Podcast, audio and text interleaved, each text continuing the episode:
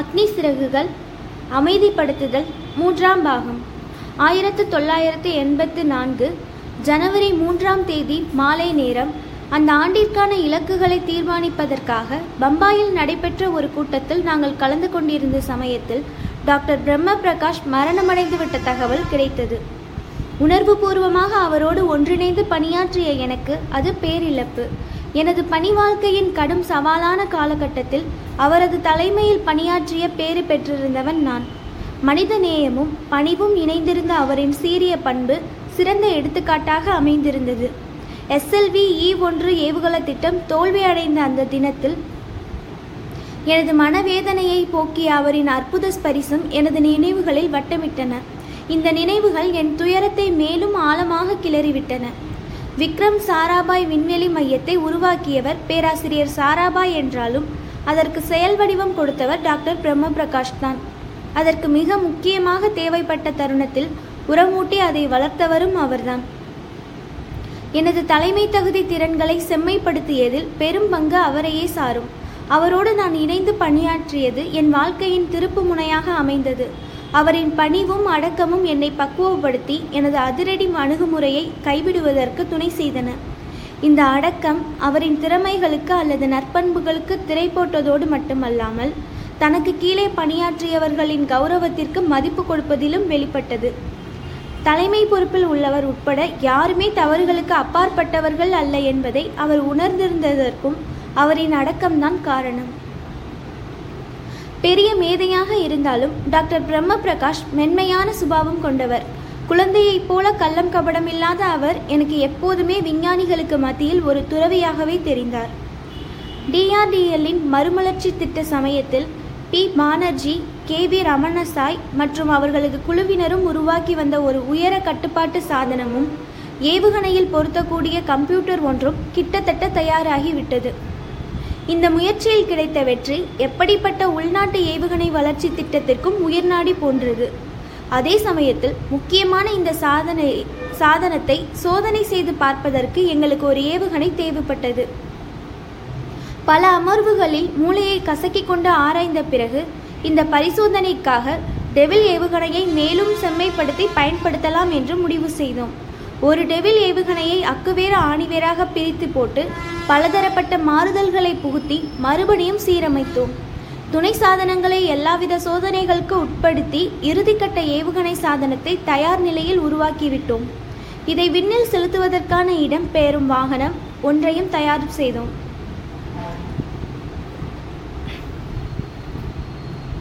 மாற்றியமைக்கப்பட்ட தொலைவு அதிகரிக்கப்பட்ட டெவில் ஏவுகணையை ஆயிரத்து தொள்ளாயிரத்து எண்பத்து நான்கு ஜூன் இருபத்தி நான்கில் விண்ணில் செலுத்தி சோதனை ரீதியில் வெடிக்க வைத்தோம். இந்தியாவில் தயாரான முதலாவது மேம்படுத்தப்பட்ட ஏவுகணை சாதனத்தை சோதனை செய்து பார்த்த இந்த நடவடிக்கையில் நாங்கள் எதிர்பார்த்திருந்தபடி எல்லா அம்சங்களும் கச்சிதமாக நிறைவேறின.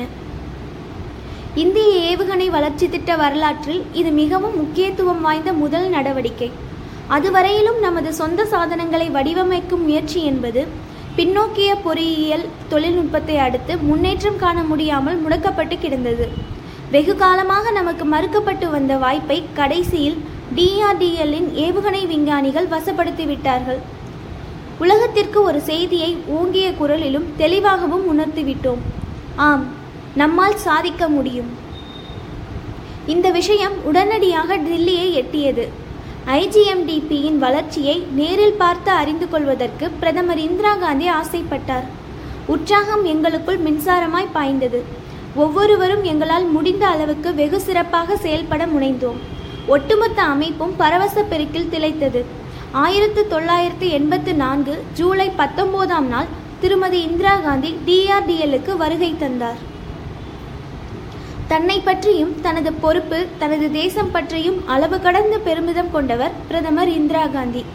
அடக்கமான மனோபாவம் கொண்ட எனக்குள் ஒரு பெருமித உணர்வை ஊட்டியவர் அவர் என்பதால் டிஆர்டிஎல்லில் அவரை வரவேற்பதை ஒரு பாக்கியமாக கருதினேன். எண்பது கோடி மக்களின் தலைவி என்பதை அவர் முழுமையாக உணர்ந்திருந்தார். அவர் எடுத்து வைக்கும் ஒவ்வொரு அடியிலும், ஒவ்வொரு செயலிலும், கைகளின் ஒவ்வொரு அசைவிலும் இந்த உணர்வு பளிச்சிட்டது. வழிகாட்டிய திசையில் தாக்கும் ஏவுகணை துறையில் நாங்கள் மேற்கொண்டிருந்த பணி மீது அவர் கொண்டிருந்த மதிப்பு எங்கள் மன உறுதியை மேலும் வலுப்படுத்தியது.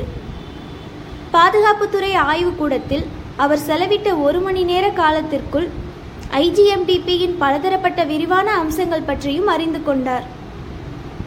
ஏவுகணை திட்டங்களில் ஆரம்பித்து பன்முக வளர்ச்சி ஆய்வுக்கூடங்கள் வரையிலான எல்லாவற்றையும் விளக்கமாக கேட்டு தெரிந்து கொண்டார்.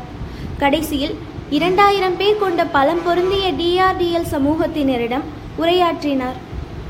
நாங்கள் ஈடுபட்டிருந்த ஏவுகணை சாதனம் பற்றிய தயாரிப்பு பற்றிய அலுவல் அட்டவணை விவரங்களை வினவினார். பிருத்வியை எப்போது விண்ணில் செலுத்தி சோதனை நடத்தி பார்க்கப் போகிறீர்கள் என்று பிரதமர் இந்திரா காந்தி கேட்டதும் நான் ஆயிரத்து தொள்ளாயிரத்து எண்பத்தி ஏழு ஜூன் மாதத்தில் என்று பதிலளித்தேன். இந்த திட்டத்தை துரிதப்படுத்துவதற்கு என்னென்ன தேவை என்பதை எனக்கு தெரியப்படுத்துங்கள் என்று உடனடியாக கூறினார். விஞ்ஞானம் மற்றும் தொழில்நுட்ப பயன்களை விரைவாக எட்ட வேண்டும் என்று அவர் விரும்பினார். உங்களுடைய வெகு வேகமான செயல்பாட்டில்தான் ஒட்டுமொத்த தேசத்தின் நம்பிக்கை அடங்கியுள்ளது. திட்டமிட்ட காலத்திற்குள் பணியை நிறைவேற்றுவதில் மட்டுமல்லாமல் அபாரமான செயல்திறனை வெளிப்படுத்துவதிலும் ஐஜிஎம்டிபி கவனம் செலுத்த வேண்டும். நீங்கள் என்ன சாதிக்கிறீர்கள் என்பது முக்கியம் அல்ல, எப்போதும் முழு திருப்தி அடைந்து விடாமல் உங்களை நீங்களே நிரூபித்து காட்டுவதற்கான வழிமுறைகளை தேடிக்கொண்டே இருக்க வேண்டும் என்று அவர் சொன்னார். எங்களது திட்டங்களை மதிப்பீடு செய்வதற்காக புதிதாக நியமிக்கப்பட்ட பாதுகாப்புத்துறை அமைச்சர் எஸ்பி சவானை எங்களிடம் அனுப்பி வைத்து தனது ஆர்வத்தையும் ஆதரவையும் செயலிலும் வெளிப்படுத்தி காட்டினார். அடுத்தடுத்த தொடர் நடவடிக்கைகளில் அவர் மேற்கொண்ட அணுகுமுறை கவனத்தை கவர்ந்ததோடு மட்டுமல்லாமல் பலன் தருவதாகவும் அமைந்திருந்தது. ஐஜிஎம்டிபியும் நேர்த்தியான செயல்திறனும் இணைப்பிரியாதவை என்பது நமது தேசத்தின் விண்வெளி ஆராய்ச்சியில் இன்று ஈடுபட்டிருக்கும் எல்லோருக்கும் தெரிந்த விஷயம். திறன்மிக்க நிர்வாக நுட்பங்களை நாமே உருவாக்கி கொண்டு விட்டோம். திட்ட செயல்பாடு பற்றிய தொடர் நடவடிக்கைகள் சம்பந்தப்பட்ட ஒரு நுட்பமும் அவற்றில் அடங்கும். இது தொழில்நுட்ப ரீதியிலும் நடைமுறையிலும் சரிப்பட்டு வரக்கூடிய சாத்தியமான ஒரு தீர்வை ஆராய்ந்து பார்க்கும் அடிப்படையில் உருவாக்கும் ஒரு உத்தி. அத்துடன் இந்த தீர்வை பணி மையங்களில் செயல்படுத்தி சோதனை செய்து பார்த்து சம்பந்தப்பட்ட அனைவரிடமும் விவாதித்து எல்லோருடைய ஒப்புதலை பெற்ற பிறகு அதை செயல்படுத்துவது என்பது இதன் சிறப்பம்சம். இந்த அணுகுமுறையால் சம்பந்தப்பட்ட பணி மையங்களில் அடிமட்ட ஊழியர்களிடமிருந்து ஏராளமாக புதிய புதிய யோசனைகள் வெளிப்பட்டன. வெற்றிகரமான இந்த திட்டத்தில் மிக முக்கியமான ஒரே ஒரு நிர்வாக உத்தி எது என்று என்னிடம் கேட்டால் சுறுசுறு சுறுசுறுப்பான தொடர் நடவடிக்கை தான் அது என்று திட்டவட்டமாக சொல்வேன். வெவ்வேறு ஆய்வுக்கூடங்களின் வடிவமைப்பு பணிகள், திட்டமிட்டல், உதவி நடவடிக்கைகள், கண்காணிப்பு அமைப்புகள் மற்றும் கல்வி நிலையங்களின் பணிகளை தொடர் நடவடிக்கைகள் மூலம் ஒருங்கிணைத்து மிகவும் இணக்கமான முறையில் துரித வளர்ச்சியை எட்டினோம். வழிகாட்டிய திசையில் தாக்கும் ஏவுகணை திட்ட அலுவலகத்தில் பணி விதிமுறை எப்படி இருந்தது தெரியுமா? நீங்கள் ஒரு பணி மையத்திற்கு கடிதம் அனுப்ப அனுப்ப வேண்டியிருந்தால் ஃபேக்ஸ் அனுப்புங்கள். ஃபேக்ஸ் அல்லது டெலக்ஸ் அனுப்ப வேண்டியிருந்தால் தொலைபேசியில் தொடர்பு கொள்ளுங்கள். தொலைபேசி மூலம் ஆலோசனை நடத்த வேண்டிய அவசியம் ஏற்பட்டால் சம்பந்தப்பட்ட இடத்திற்கு நேரடியாக செல்லுங்கள். இந்த அணுகுமுறை எவ்வளவு சக்தி வாய்ந்தது என்பது ஆயிரத்து தொள்ளாயிரத்து எண்பத்து நான்கு செப்டம்பர் இருபத்தி ஏழாம் நாளில் ஐஜிஎம்டிபியின் நிலவரம் டாக்டர் அருணாச்சலம் விரிவான முறையில் மதிப்பீடு செய்த சமயத்தில் உள்ளங்கை நெல்லிக்கனியாய் தெரிந்தது. பாதுகாப்புத்துறை ஆய்வுக்கூடங்கள், இஸ்ரோ, கல்வி நிலையங்கள் ஆகியவற்றின் நிபுணர்கள் ஒன்று கூடி நிறை குறைகளை அலசினார்கள். திட்ட அமலாக்கத்தின் முதல் வருடத்தில் ஏற்பட்ட வளர்ச்சி, சந்தித்த பிரச்சனைகள் பற்றியும் ஆராய்ந்தார்கள். இம்ரத் கஞ்சாவில் வசதிகளை ஏற்படுத்துவது, சோதனை ஏவுதளம் அமைப்பது போன்ற முக்கிய முடிவுகளுக்கு இந்த கூட்டத்தில் இறுதி வடிவம் கிடைத்தன. இம்ரத் கஞ்சாவில் அமைக்கவிருந்த அடிப்படை கட்டமைப்பு நிலையத்திற்கு அந்த இடத்தின் அசல் அடையாளத்தையும் பிரதிபலிக்கும் வகையில் இம்ரத் ஆய்வு மையம் என்று பெயர் சூட்டப்பட்டது. எனக்கு ஏற்கனவே நன்கு அறிமுகமான டி என் ஸ்டேஷனும் இந்த மதிப்பீட்டு குழுவில் இடம்பெற்றிருந்தது கண்டு மகிழ்ச்சி அடைந்தேன்.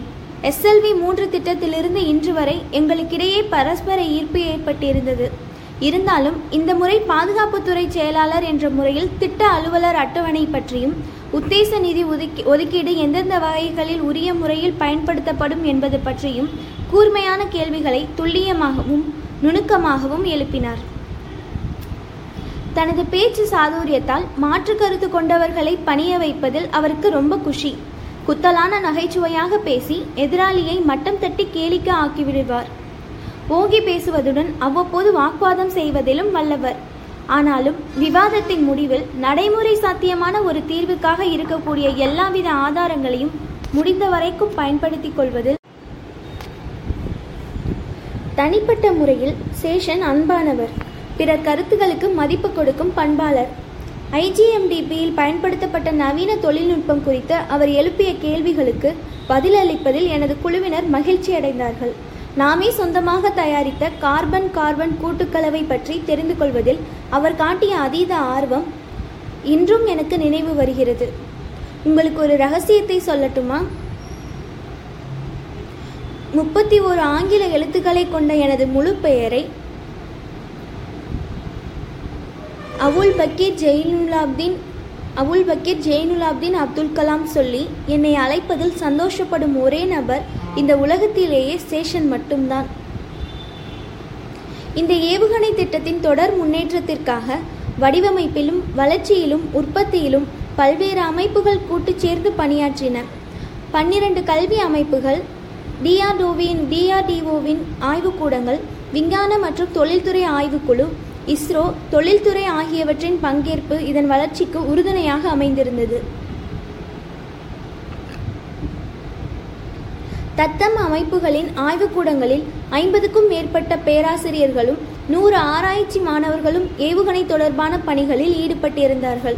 இப்படிப்பட்ட கூட்டு முயற்சியால் அந்த ஒரு வருடத்தில் சாதிக்க முடிந்த பணி நேர்த்தியை கண்டதும் எனக்கு ஒரு அபார நம்பிக்கை பிறந்தது.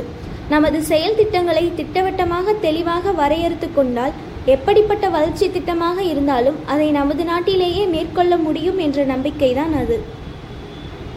இந்த மதிப்பீட்டு குழு கூட்டத்திற்கு நான்கு மாதங்களுக்கு முன்பு ஆயிரத்து தொள்ளாயிரத்து எண்பத்து நான்கு ஏப்ரல் ஜூன் வாக்கில் என்று நினைக்கிறேன் ஏவுகணை திட்டத்தில் ஈடுபட்டிருந்த நாங்கள் ஆறு பேர் கல்வி நிறுவனங்களுக்கு சென்று சாதிக்கும் ஆர்வத்துடிப்பு நிறைந்த இளம் பட்டதாரிகள் யார் யார் என்று பட்டியலிட்டோம். அவர்களில் சுமார் முன்னூற்று ஐம்பது மாணவர்கள் மற்றும் பேராசிரியர்களிடம் எங்களது ஏவுகணை திட்டம் பற்றி அறிமுகப்படுத்தி பேசி இதில் பங்கேற்கும்படி அழைப்பு விடுத்தோம். கிட்டத்தட்ட முன்னூறு இளம் பொறியாளர்கள் எங்களுடைய ஆய்வுக்கூடங்களில் சேர்ந்து பணியாற்றுவார்கள் என்று நான் எதிர்பார்ப்பதாக மதிப்பீட்டு கூட்டத்தில் தெரிவித்தேன். இதே கூட்டத்தில் பேசிய தேசிய விமான வடிவமைப்பு ஆய்வுக்கூடத்தின் அப்போதைய இயக்குனர் ரொத்தம் நரசிம்மா தொழில்நுட்ப முனைப்பு பற்றி வலுவாக எடுத்துச் சொன்னார். பசுமை புரட்சி அனுபவங்களை மேற்கோள் காட்டி பேசினார். இலக்குகளை தெளிவாக தீர்மானித்து கொண்டு விட்டால் பெரும் தொழில்நுட்ப சவால்களை சமாளிக்கக்கூடிய ஆற்றல் இந்த நாட்டில் உள்ளது என்பதை பசுமை புரட்சி சந்தேகத்திற்கு இடமில்லாமல் நிரூபித்துவிட்டது என்று குறிப்பிட்டார். அமைதி நடவடிக்கைகளுக்காக முதல் அணுகுண்டு வெடிப்பு சோதனையை இந்தியா நடத்திய போது அணு ஆயுத சாதனத்தை வெடிக்க வைக்கும் திறன் படைத்த உலக நாடுகளில் நாம் ஆறாவது இடத்தை பிடித்துவிட்டோம் என்று பிரகடனம் செய்தோம். எஸ்எல்வி மூன்றை விண்ணில் செலுத்தியதில் செயற்கைக்கோள் ஏவும் திறன் படைத்த ஐந்தாவது நாடு என்ற பெருமை பெற்றோம். தொழில்நுட்ப சாதனையை எட்டுவதில் முதலாவது அல்லது இரண்டாவது இடத்தை நாம் எப்போதுதான் கைப்பற்றப் போகிறோம்? தத்தம் அபிப்பிராயங்களையும் சந்தேகங்களையும் மதிப்பீட்டு குழு உறுப்பினர்கள் வெளியிட்ட போது மிக கவனமாக கேட்டுக்கொண்டேன். அனைவரிடமிருந்தும் வெளிப்பட்ட அறிவுத்திறனில் இருந்து எனக்கு அபரிமிதமான பலன் கிடைத்தது. உண்மையிலேயே அது எனக்கு பெரும் படிப்பினையாகவும் அமைந்தது. பள்ளிக்கூட வாழ்க்கை முழுவதுமே நமக்கு வாசிக்கவும் எழுதவும் படிக்கவும் மட்டும்தான் கற்றுத்தந்திருக்கிறார்கள். கவனிப்பது எப்படி என்று கற்றுத்தரப்படுவதே கிடையாது என்பதுதான் வேடிக்கை. இன்றும் கூட கிட்டத்தட்ட அதே நிலவரம்தான் தொடர்கிறது. பாரம்பரியமாக இந்திய விஞ்ஞானிகள் பிரமாதமான பேச்சாளர்கள். ஆனால் கவனித்து கேட்கும் திறமையை போதுமான அளவுக்கு அவர்கள் வளர்த்து கொள்ளவில்லை. உன்னிப்பாக கவனிக்கும் பழக்கம் கொண்டவர்களாக நாங்கள் இருக்க வேண்டும் என்று தீர்மானம் செய்து கொண்டோம். நடைமுறை பலன் என்ற அடித்தளத்தில் பொறியியல் கட்டமைப்புகள் எழுப்பப்படவில்லையா? ஒவ்வொரு செங்கல்லும் தொழில்நுட்ப கதை சொல்லவில்லையா? ஆக்கப்பூர்வமான விமர்சனம் என்ற கலவை சேர்த்து செங்கற்களை அடுக்கி கட்டவில்லையா? அடித்தளம் போடப்பட்டுவிட்டது. செங்கற்கள் சூளையில் புடம் போடப்பட்டுவிட்டன. அடுத்து செங்கற்களை அடுக்கி கலவை பூசும் வேலை என்ற ஒருங்கிணைப்பு பணி மேற்கொள்ளப்பட்டிருந்தது. சென்ற மாத மதிப்பீட்டு குழு கூட்டத்தில் முடிவு செய்யப்பட்டிருந்த செயல் திட்டத்தின்படி நாங்கள் பணியாற்றி கொண்டிருந்த சமயத்தில் திருமதி இந்திரா காந்தி கொலையான செய்தி கிடைத்தது. இதைத் தொடர்ந்து எங்கும் வன்முறையும் கலவரமும் பரவியதை அறிந்தோம். ஹைதராபாத் நகரில் ஊரடங்கு உத்தரவு பிறப்பிக்கப்பட்டது. திட்ட மதிப்பீடு தொழில்நுட்ப வரைபடங்களை சுருட்டி வைத்துவிட்டு நகர வரைபடத்தை விரித்து வைத்துக்கொண்டு எல்லா ஊழியர்களையும் பத்திரமாக வீடு கொண்டு போய் சேர்ப்பதற்காக வாகன வசதியை ஏற்பாடு செய்வது பற்றி யோசித்தோம். ஒரு மணி நேரத்திற்குள் ஆய்வுக்கூடம் வெறிச்சோடி போனது. நான் மட்டும் தன்னந்தனியாக அலுவலகத்தில் உட்கார்ந்திருந்தேன். திருமதி இந்திரா காந்தியின் கொலைக்கான சூழ்நிலைகள் மிகவும் அபசகுனமானவை. அவர் இங்கு வருகை தந்து மூன்று மாதங்கள் கூட ஆகவில்லை. அந்த நினைவுகள் என் வேதனையை மேலும் கிளறிவிட்டன. மகத்தான மனிதர்கள் ஏன் இப்படி கொடூர முடிவுக்கு ஆளாகிறார்கள்? இதை போன்ற ஒரு சந்தர்ப்பத்தில் யாரோ ஒருவரிடம் பேசிக் கொண்டிருந்தது எனக்கு நினைவு வந்தது. கருப்பு நூலையும் வெள்ளை நூலையும் சேர்த்து ஒரு துணியை நெய்திருப்பது போல இந்த பூமியில் நல்லவர்களும் கெட்டவர்களும் சேர்ந்தே வாழ்ந்து கொண்டிருக்கிறார்கள். வெள்ளை நூலோ அல்லது கருப்பு நூலோ எது அறுபட்டாலும் நெசவாளி அந்த துணி முழுவதையும் கவனித்து பார்ப்பார். அத்துடன் தறியையும் கூட பரிசோதித்து பார்ப்பார். ஆய்வு கூடத்தை விட்டு காரை வெளியே கிளப்பி வந்தபோது சாலையில் ஒரு ஈ காக்கை கூட இல்லை. நூல் அறுபட்டு போன தறியை நினைத்து கொண்டேன். திருமதி இந்திரா காந்தியின் மரணம் விஞ்ஞான சமுதாயத்திற்கு பேரிழப்பு. தேசத்தின் ஆராய்ச்சிக்கு உந்து சக்தி அளித்தவர் அவர். இந்தியா மீளும் தன்மை கொண்ட நாடு என்பதால் ஆயிரக்கணக்கானவர்கள் உயிர் உயிரிழந்திருந்தாலும் ஏராளமான பொருள் சேதம் ஏற்பட்டிருந்தாலும் இந்திரா காந்தியின் கொலை அதிர்ச்சியை கொஞ்சம் கொஞ்சமாக ஜீரணித்து கொண்டது. அடுத்து அவரது மகன் ராஜீவ்காந்தி இந்திய பிரதமராக பொறுப்பேற்றார். தேர்தலில் போட்டியிட்டு மக்கள் ஆதரவுடன் திருமதி இந்திரா காந்தியின் கொள்கைகளை நடைமுறைப்படுத்தினார். அவற்றில் ஐஜிஎம்டிபியும் அடங்கும். இம்ரத் கஞ்சாவில் ஏவுகணை தொழில்நுட்ப ஆராய்ச்சி மையம் அமைப்பதற்கான எல்லாவித ஆரம்பகட்ட பணிகளும் ஆயிரத்து தொள்ளாயிரத்து எண்பத்தி ஐந்து கோடை காலத்தில் முடிவடைந்து விட்டன. ஆயிரத்து தொள்ளாயிரத்து எண்பத் எண்பத்தி ஐந்து ஆகஸ்ட் மூன்றாம் தேதியன்று இம்ரத் ஆய்வு மையத்திற்கு பிரதமர் ராஜீவ்காந்தி அடிக்கல் நாட்டினார். நாங்கள் வளர்ச்சி கண்டிருந்தது குறித்து மிகவும் சந்தோஷப்பட்டார். குழந்தையை போன்ற ஆர்வம் அவரிடம் பளிச்சிட்டது. ஒரு வருடத்திற்கு முன்பு இங்கு வந்திருந்த அவரது தாயிடம் காணப்பட்ட அதே துணிச்சலும் உறுதியும் அவரிடம் காணப்பட்டன. ஆனால் ஒரு சின்ன வித்தியாசம். எடுத்த காரியத்தை முடித்தே தீரும் செயல்வேகம் திருமதி இந்திரா காந்தியின் ஆளுமை பணியில் அடங்கியிருந்தது. ராஜீவ்காந்திக்கோ ஒரு வசீகர சக்தி இருந்தது. எவரையும் கவர்ந்து இழுத்து காரியம் சாதிக்க வைக்கும் வல்லமை படைத்தது அந்த வசீகரம்.